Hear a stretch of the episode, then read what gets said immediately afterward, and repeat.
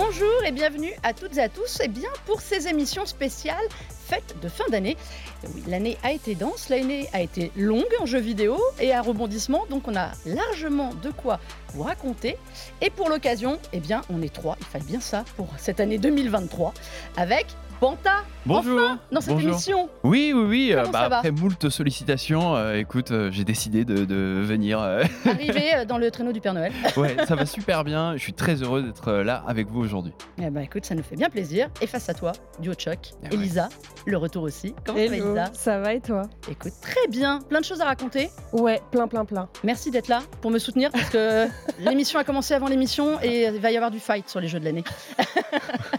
Menro, eh ben écoute, ça me fait plaisir aussi de te revoir avec nous. Ben hein, ouais, maintenant, carrément. ici t'es bien hein, quand même. Je suis pas mal, je commence à prendre mes, mes quartiers. Tu fais des cartes d'abonnement ou pas? Ouais, Non, tu vois, que- et au bout de 10 fois où tu viens, t'as la 11e fois gratuite. Hey Il y a tout 2024. Je vais venir ça. plus souvent.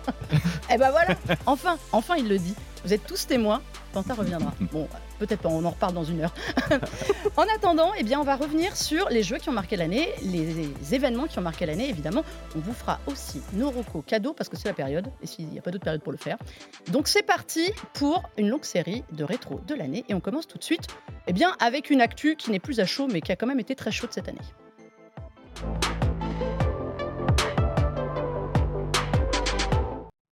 On va rembobiner 2023, qui était donc, on l'avait dit au mois de janvier, censé être l'année la plus dense en sortie de jeux vidéo, euh, la plus riche aussi, avec tout ce qu'on nous prévoyait. Euh, Panta, Ouais.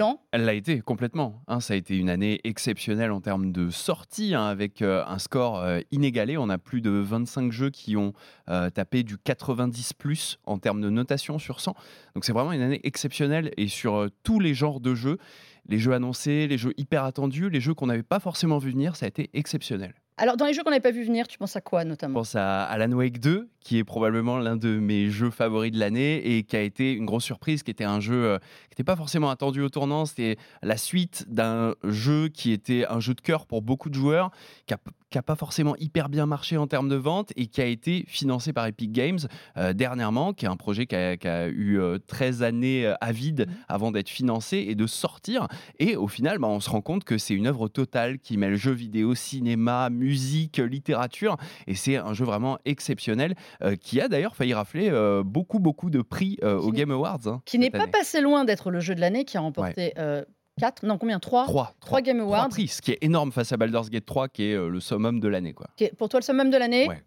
Menro aussi, Baldur's Gate 3, pour toi? Complètement, plus j'y joue et plus euh, le jeu me fascine. Est-ce que tu as fait Alan Wake 2 Euh, non, j'ai pas eu le Pas temps. encore. euh, je voulais le faire dans de bonnes conditions. Je voulais faire le remake aussi qui est sorti il y a pas Ouais. longtemps Mm. et euh, enchaîner les deux. Et comme Baldur's Gate prend beaucoup de temps, euh, voilà, je l'ai mis. Tu fais partie de ces gens qui ont 257 heures sur Baldur's Gate? Pas encore. Et qui sont encore à l'acte 1. Il y en a. Euh, Elisa, tu as fait Baldur's Gate et, et, euh, Alan Wake 2 ou pas? J'ai pas fait, mais alors j'ai en- beaucoup entendu parler des deux. Et effectivement, euh, j'ai vu beaucoup de gameplay euh, en live, etc.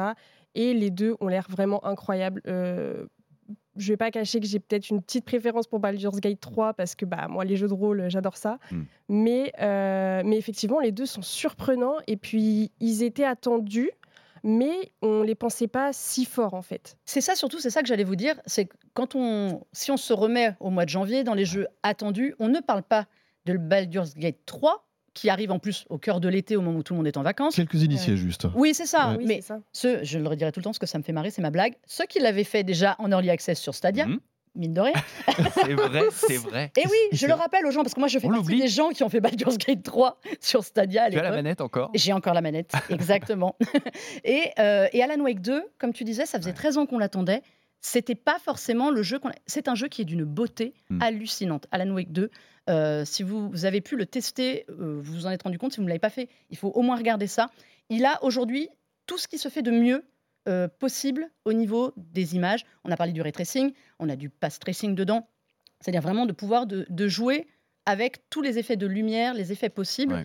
Est-ce que c'est ça l'avenir, le futur du jeu vidéo? Est-ce que c'est- plus Alan Wake 2 que Baldur's Gate 3 Bah, c'est vraiment une proposition très différente euh, de, de- des deux. Quoi. Euh, Baldur's Gate 3 va chercher dans euh, le vrai jeu de rôle, le fait de ne pas forcément savoir si on est dans une quête principale, secondaire, comment est-ce que nos choix vont être im- impactants pour l'histoire. Avoir beaucoup beaucoup d'embranchements sur nos décisions, beaucoup d'impact, beaucoup de ressenti, beaucoup de roleplay. Euh, là où Alan Wake va être plus un ovni, euh, véritablement photo euh, réaliste, Photoréaliste. euh, avec un mélange entre des acteurs, avec euh, des personnages qui ont été mocapés, performance capée, euh, avec, euh, avec de la performance capture, donc qui permet de retranscrire parfaitement euh, les visages, les émotions et tout ça. Donc on a vraiment deux chemins vers lesquels s'engagent ces jeux qui vont probablement faire des petits, et c'est bien qu'on ait ces deux chemins. Oui. Ouais, ouais, ce qui est vraiment intéressant dans ces deux titres, c'est qu'il y a un véritable parti pris, presque un jusqu'au boutisme, mais dans le bon sens du terme. C'est-à-dire qu'on est vraiment dans des produits qui sont pas formatés, qui sont pas, euh, euh, ils ont une identité tellement marquée que euh, c'est pas que du visuel, c'est aussi dans la, la- la proposition de gameplay totale que, que- que les deux ont. Et euh, il y a quelque chose un peu à contre-courant de l'industrie Hmm. Hmm. quelque part et il faut aussi le remarquer euh, j'avais très peur que Baldur's Gate euh, 3 soit pas récompensé aux Game Awards parce que justement il peut faire peur à certains éditeurs par son degré de, de- C'est un peu niche quand même. On, Bah, va, on va se le dire, Baldur's Gate, Baldur's Gate 3, c'est un petit peu un jeu de niche. C'est pas le jeu le plus grand public. Ouais. Euh, c'est- pas le jeu le plus facile à aborder quand même. En fait, euh, j'ai l'impression que Baldur's Gate 3 a le même effet que Elden Ring pour les Souls. Mm. Donc euh, Elden Ring est arrivé à démocratiser les Souls en le rendant plus abordable et aussi incroyablement euh, parfait dans sa proposition. Là où Baldur's Gate 3 arrive aussi à démocratiser le CRPG, donc le Computer RPG, le jeu de rôle pour PC, quoi, en gros, euh, qui est un genre assez de niche de Mm. base, avec euh, des sorties assez régulières, mais euh, qui passe un peu sous le radar la plupart du temps. Et donc là, avec euh, véritablement cette proposition totale, avec euh, le doublage aussi, parce que chaque euh, dialogue est doublé, et ça, ça a son importance lorsqu'on a un peu la flemme, par exemple, de lire des euh, dizaines de lignes de dialogue. Ça parle. Bah là, on a un acting, on a vraiment du jeu d'acteur qui est très, très, très bien fait. Et, et on a une proposition qui est incroyablement plaisante, même pour des gens qui n'aiment pas forcément le tour par tour ou qui ont une certaine réticence à s'engager sur ce genre de proposition. Eh ben, ils l'ont fait, ils adorent, ils adorent. Tout le monde adore jouer à Baldur's Gate 3, en fait. Et donc pour ça que c'est le jeu de l'année? C'est au- c'est aussi pour ça et c'est aussi parce que justement euh, c'est le jeu d'un studio. Donc l'histoire du studio est intimement liée à ce genre de jeu euh, L'Ariane Studio. l'Ariane Studio. Et, et, euh, ils ont failli mettre la clé sous la porte plein de fois dans leur histoire. Et euh, qu'au final on, on les appelle pour faire Baldur's Gate 3 euh, 10-15 ans après le début de, de, de leur, de leur histoire à eux. C'est une, tellement une reconnaissance et une jolie histoire, vraiment c'est du storytelling incroyable.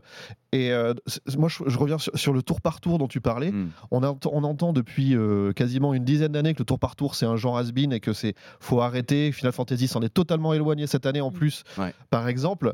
Euh, et là cette année on se retrouve avec un Super Mario RPG qui est euh, en remake. On se retrouve avec un Baldur's Gate 3 qui est du vrai tour par tour et pas de la pause active comme pouvaient l'être pas mal de jeux de ce genre-là.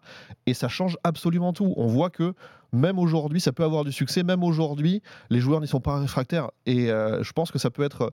euh, J'espère qu'il fera des petits parce que qu'est-ce que ça manque d'avoir beaucoup plus de stratégie que, que de l'action sans Ouais. arrêt. Quoi? Il va forcément faire des petits quand ça marche comme C'est ça. sûr. Moi, je rêve. Il y en a plein l'année prochaine et plein l'année suivante. Je rêve vraiment qu'on confie à l'Ariane euh, Star Wars pour qu'il fasse un, un vrai euh, Night of the Old Republic euh, 3. Mm. Euh, Il y a KOTOR Remake euh, qui. C'est vrai qu'on manque de jeux Star Wars en plus. Ouais, raison, bah ouais. oui. non, Non, mais des vrais jeux RPG Star Wars. Non, c'est vrai, on rigole, mais il n'y en a pas. Même un Seigneur des Anneaux, moi qui suis fan de la saga oui. Seigneur des Anneaux, mais qu'est-ce que je rêverais de pouvoir euh, Mm. être dans l'univers C'est vrai que les univers, les univers s'y prêtent. Euh, Il y a un jeu, donc on a parlé beaucoup d'Alan Wake et Baldur's Gate ces derniers Mm. temps. Il y a un jeu qui était quand même censé être le jeu de l'année que tout le monde attendait, c'est Legend of Zelda. Ouais. Et euh, Tears of the Kingdom, qui finalement a eu son moment de hype au moment de sa sortie, mais alors aujourd'hui on n'en parle plus. Pourquoi? Peut-être pas assez novateur euh, en termes de, de gameplay. Bah, évidemment, c'est pas une version 1.5 comme beaucoup aiment à le dire. hein. Il y a eu beaucoup de nouveautés, notamment euh, agrandissement de la map. euh, la, principale nouveauté, c'est de construire des, construire Non, mais des, voilà, des le pouvoir de véhicules avec des troncs d'arbres, le pouvoir de l'emprise qui a déferlé sur les réseaux et qui a Mm. donné des créations incroyables. Mais bon, outre ça, il n'y avait pas énormément de nouveautés. Et en fait, je pense que c'est ce qui manque aujourd'hui pour vraiment se démarquer, c'est qu'il y avait tellement de jeux cette année que finalement, celui qui allait vraiment remporter euh, le, le titre de GOTY, c'est celui qui allait se démarquer au niveau de l'innovation, Mm. au niveau de ce qu'il apporte de vraiment de novateur. Quoi. Et Baldur's Gate a lui frappé très fort comparé à Zelda. Ça, c'est Zelda, déception? Ou pas Enfin, Euh, Déception, c'est dur de dire déception, Non, j'ai mais adoré, j'ai mais- j'ai trouvé ça trop cool comme jeu, euh, les pouvoirs d'emprise et tout, pouvoir fabriquer nos propres armes, nos propres boucliers en prenant ça et là des éléments, j'ai trouvé ça hyper malin, c'est un excellent jeu, mais comme tu le dis Elisa, en fait c'est une année tellement folle qu'en fait il y a que le haut du panier qui se distingue et on a beau être un excellent jeu comme l'ont été Spider-Man 2 par on va exemple parler de Spider-Man 2 c'est aussi. hyper attendu, euh, Hogwarts Legacy aussi qui était plutôt cool, moi j'ai pas forcément adoré, On y vient. Euh, on il y a vient. beaucoup de- il y a beaucoup On de gens y vient sur Hogwarts Legacy. il y a beaucoup de gens qui ont adoré Starfield aussi, moi j'ai pas aimé, mais euh, enfin c'est des jeux qu'on, dans une année normale, auraient pu très bien être des prétendants euh, au fameux Graal du jeu de l'année. Malheureusement, ils ont été évincés par Baldur's Gate 3, Alan Wake et, et par d'autres, d'autres jeux comme ça. C'est le manque d'innovation parce qu'on on peut parler aussi, comme tu dis, de Spider-Man 2, qui Hmm. finalement est, alors, est un bon jeu. Ça, ça, il n'y a rien à dire. Mais comme Tears of the Kingdom, n'a pas révolutionné euh, la recette initiale. Moi, j'ai eu l'impression de jouer euh, au 1 ou 1,5 et, euh, et d'arriver au 2. Est-ce qu'il faut, euh, Medro, on fait quoi de Spider-Man 2 Parce que, messieurs, vous l'avez quand même mis dans le top 5 que je vous ai demandé. C'est vrai.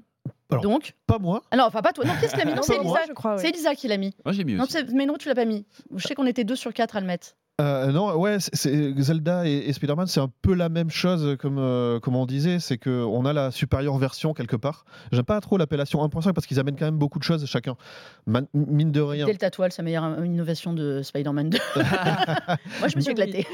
mais mais euh, voilà, c'est pas suffisant euh, peut-être. Et euh, là, même le- sur- sur- que ce soit Spider-Man ou même Zelda.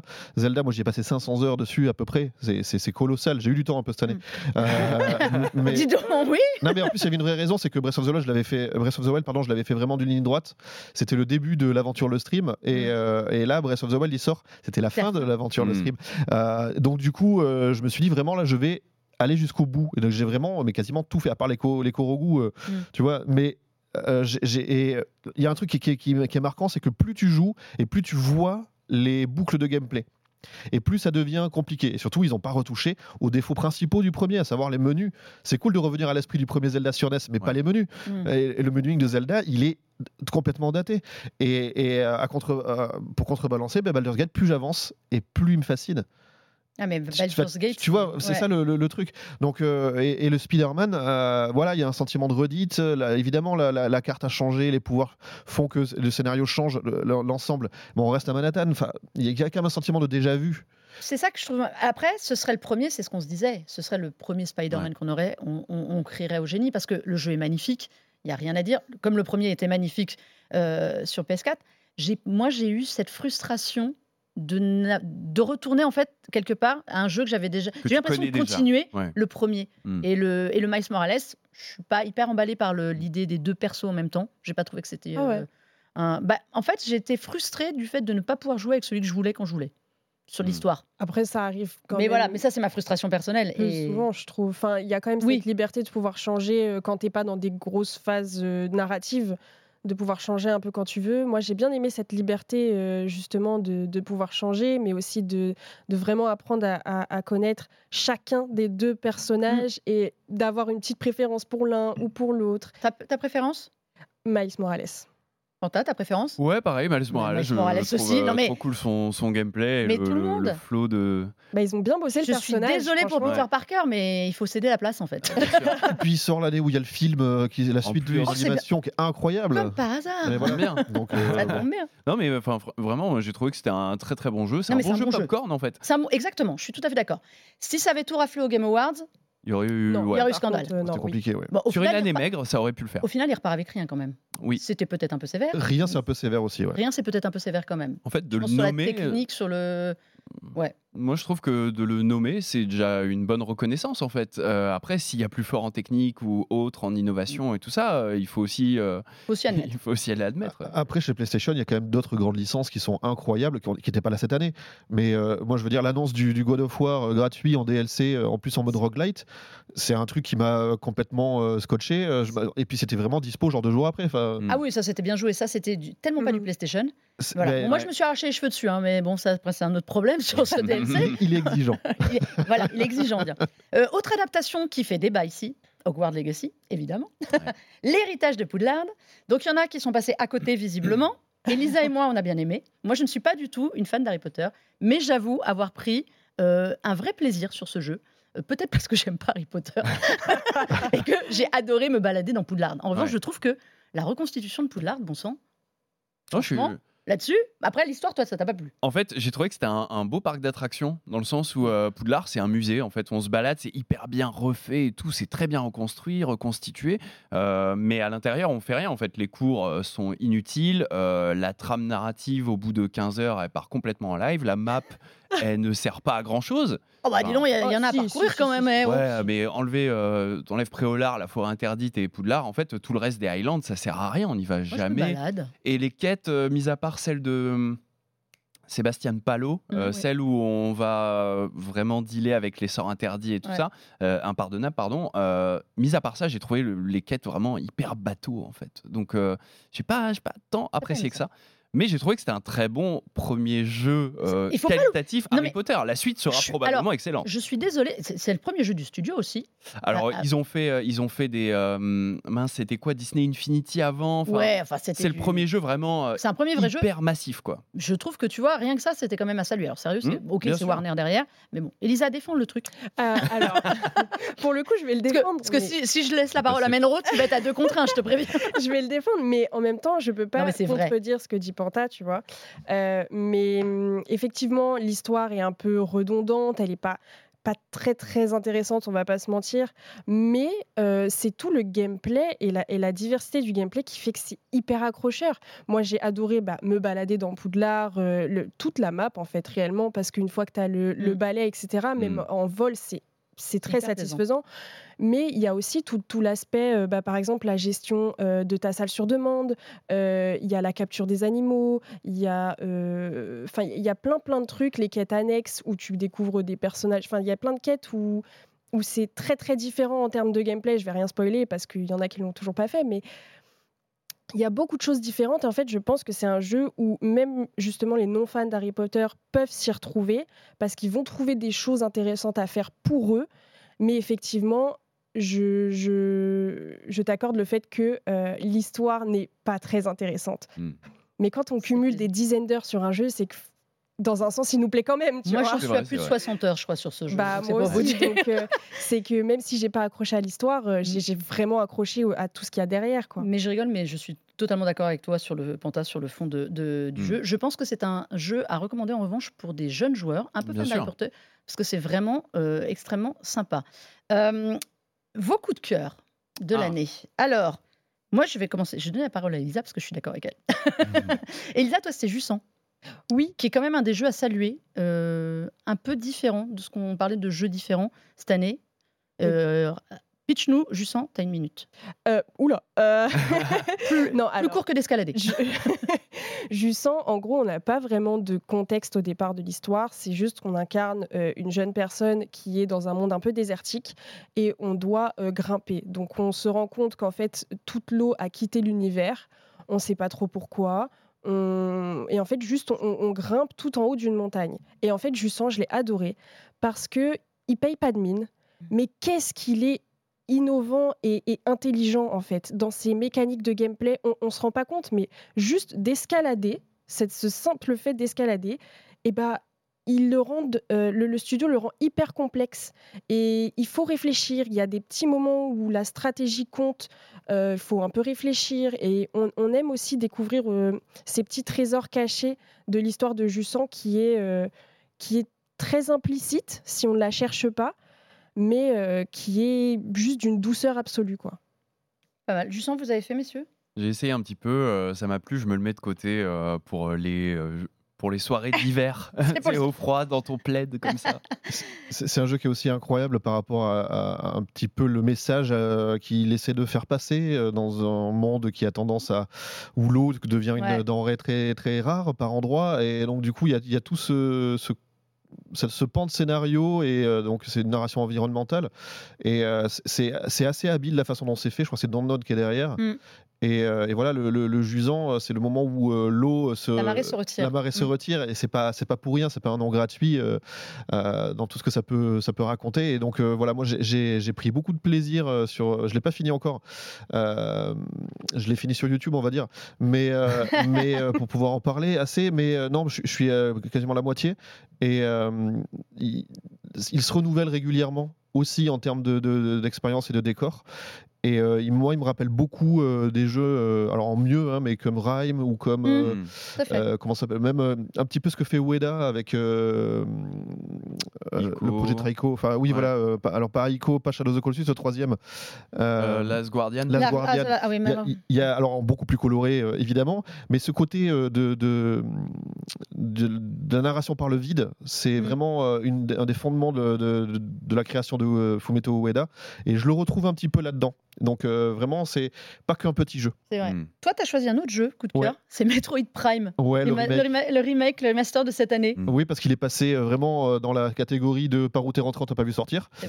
Euh, mais euh, je voulais revenir là-dessus. Pourquoi? Parce que euh, Metroid, euh, on, on a souvent tendance à dire que Mario a créé la grammaire des jeux en 2D, que Zelda a créé, Zelda 64, celle des jeux en 3D, d'action en tout cas. Et euh, on oublie souvent la saga Metroid dans tout ce qu'elle a apporté aux jeux vidéo. Et euh, pour le coup de refaire euh, ce Metroid Prime quasiment 20 ans après, euh, on, voit le côté précurseur que ce jeu pouvait avoir dans son game design.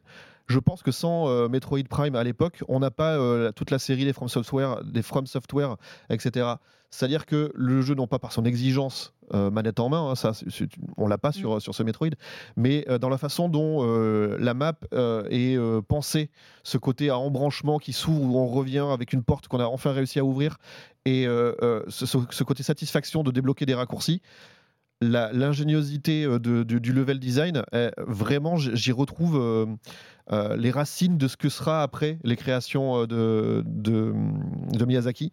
Donc, euh, ouais. vraiment, c'est un truc que la- la- le, remake est hyper bien fait. C'est vrai qu'il est bien. Vrai Il a été, tous les modèles ont été entièrement refaits. Il est sorti à, à prix réduit sur, sur Switch. C'est- intéressant de le noter aussi.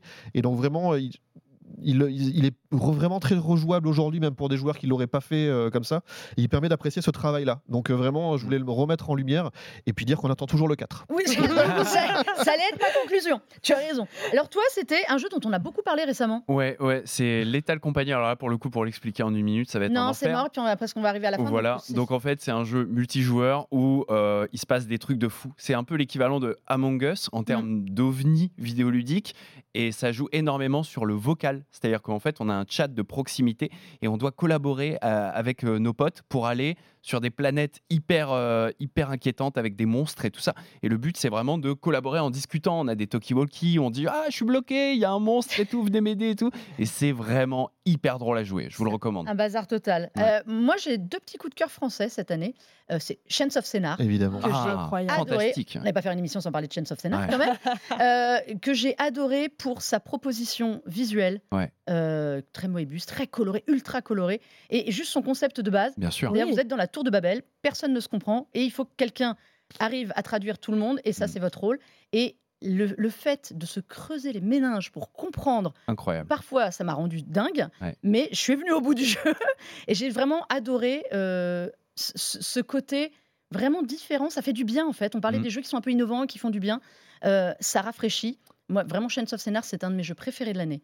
Avec, euh, avec Jussan aussi, euh, côté français. C'est une tendance en fait, ça s'appelle les euh, knowledge euh, Mm. games. En fait, c'est les jeux où euh, vous-même vous allez apprendre des choses qui vont vous permettre d'avancer dans le jeu. Là, on apprend des langues. Mm. T'as d'autres jeux comme Outer Wilds qui sont incroyables pour ça aussi. Où on apprend des fonctionnements, on apprend des, des, des mécanismes.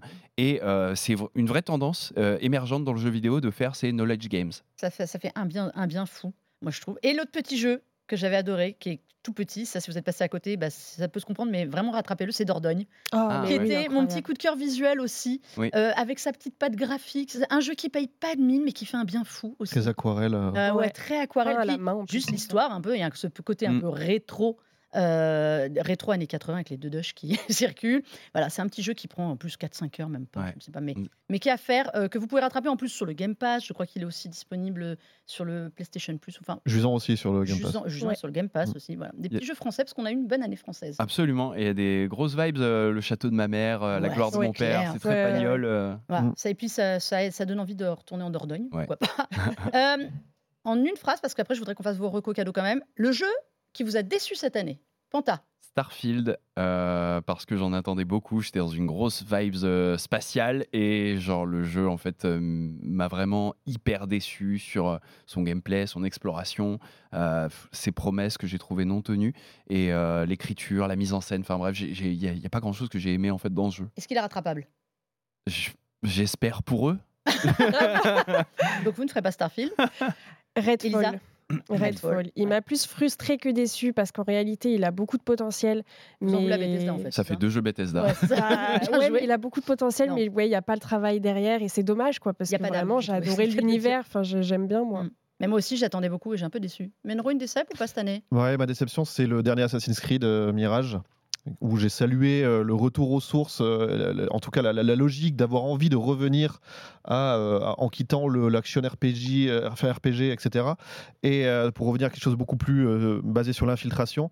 Sauf que revenir à quelque chose, pour moi, ça a aussi été reprendre toutes les erreurs euh, qu'on a dépassées depuis et de, se retrouver avec vraiment une, approche un peu.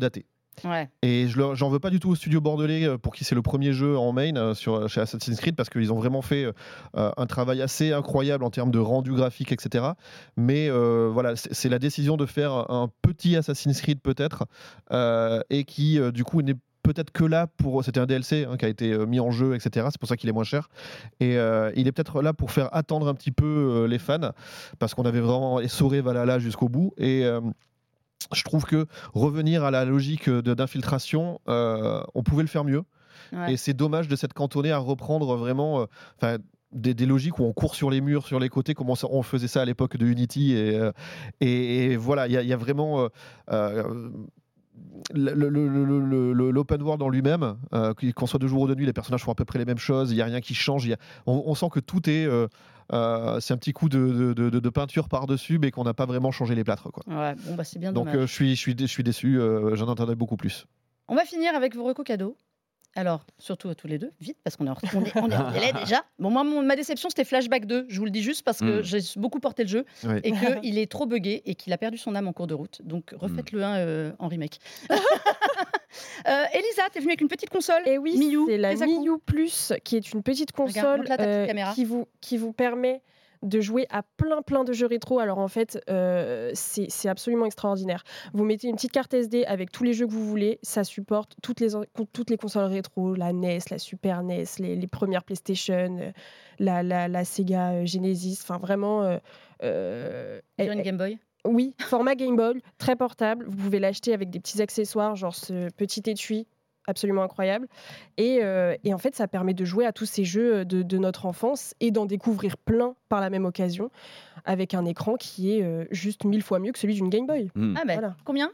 Euh, elle est à 109 euros en ce moment. À partir de 109 euros, ça dépend les options qu'on prend, euh, avec ou sans jeu, euh, la capacité de la carte mémoire, etc. Mais à partir de 109 euros. D'accord.